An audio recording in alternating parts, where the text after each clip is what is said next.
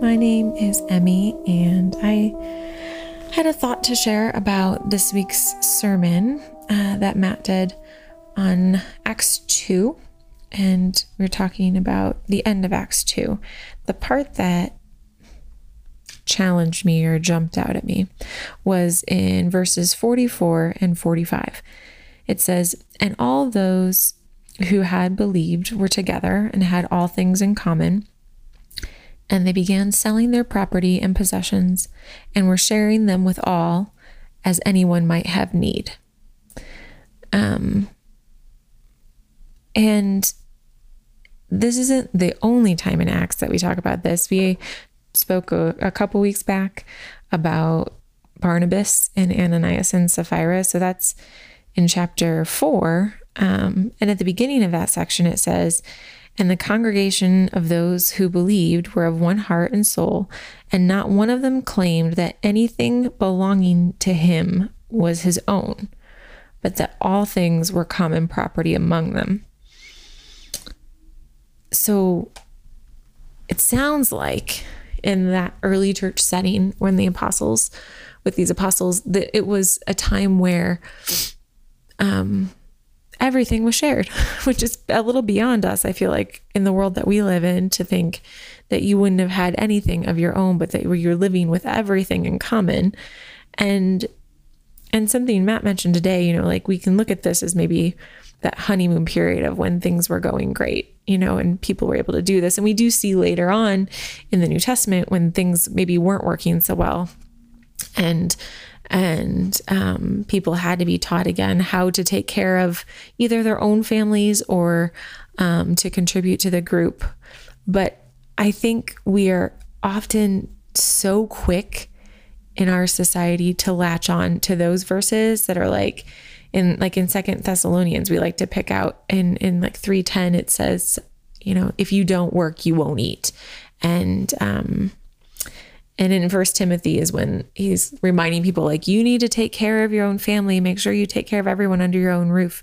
And we like to stand on those two things and like those pull out just those little threads and be like, see, everyone needs to fend for themselves. But I I felt challenged today to look at the bigger picture of of generosity and and making the choice to live in community and share all things in common. And I don't have this like grandiose idea that we can, you know, shift our entire culture and go to living in a commune of Christians that will just start sharing all the things. But I think there is a, a way to strive for the generosity that was that was shown here the way to live with your hands open as michelle has said a few times just to walk with your hands open and whatever you have being ready to give that um, to anyone who may need it without question without um, without requirements being made of that person just being ready to openly give uh, in the one verse that was referenced in my Bible um, or in something I was reading to this part of Acts was in Deuteronomy 15, um, where the Israelites are being told how to live. And um, in 15:4, this is talking about the sabbatic year. And it says in 15:4, however, there will be no poor among you, since the Lord will surely bless you in the land in which the Lord your God is giving you as an inheritance to possess. And if you skip down to 15, 7, it says, If there is a poor man with you, one of your brothers, in any of your towns or your land in which the Lord your God is giving you, you shall not harden your heart, nor close your hand to your poor brother. But you shall freely open your hand to him, and shall generously lend him sufficient for his need in whatever he lacks. Beware that there is no base though there that beware sorry that there is no base thought in your heart saying the seventh year and the seventh remission is near and your eye is hostile toward your poor brother and you give him nothing then he may cry out to the lord against you and it will be a sin in you you shall generously give to him and your heart shall not be grieved when you give to him because this thing the Lord your God, because for this thing the Lord your God will bless you in all your work and in your undertakings. for the poor will never cease to be in the land. Therefore, I command you, saying, You shall freely open your hand to your brother, to your needy and poor in your land. And I was just, it just so many times it was like the, the thought of just being generous and beware that there's no, you know, thing in grief in your heart that you're not thinking, oh, you know, well, what are they going to do with this thing that I'm giving them? Or do they deserve what I'm giving them? Have they worked hard enough to do what they can for themselves?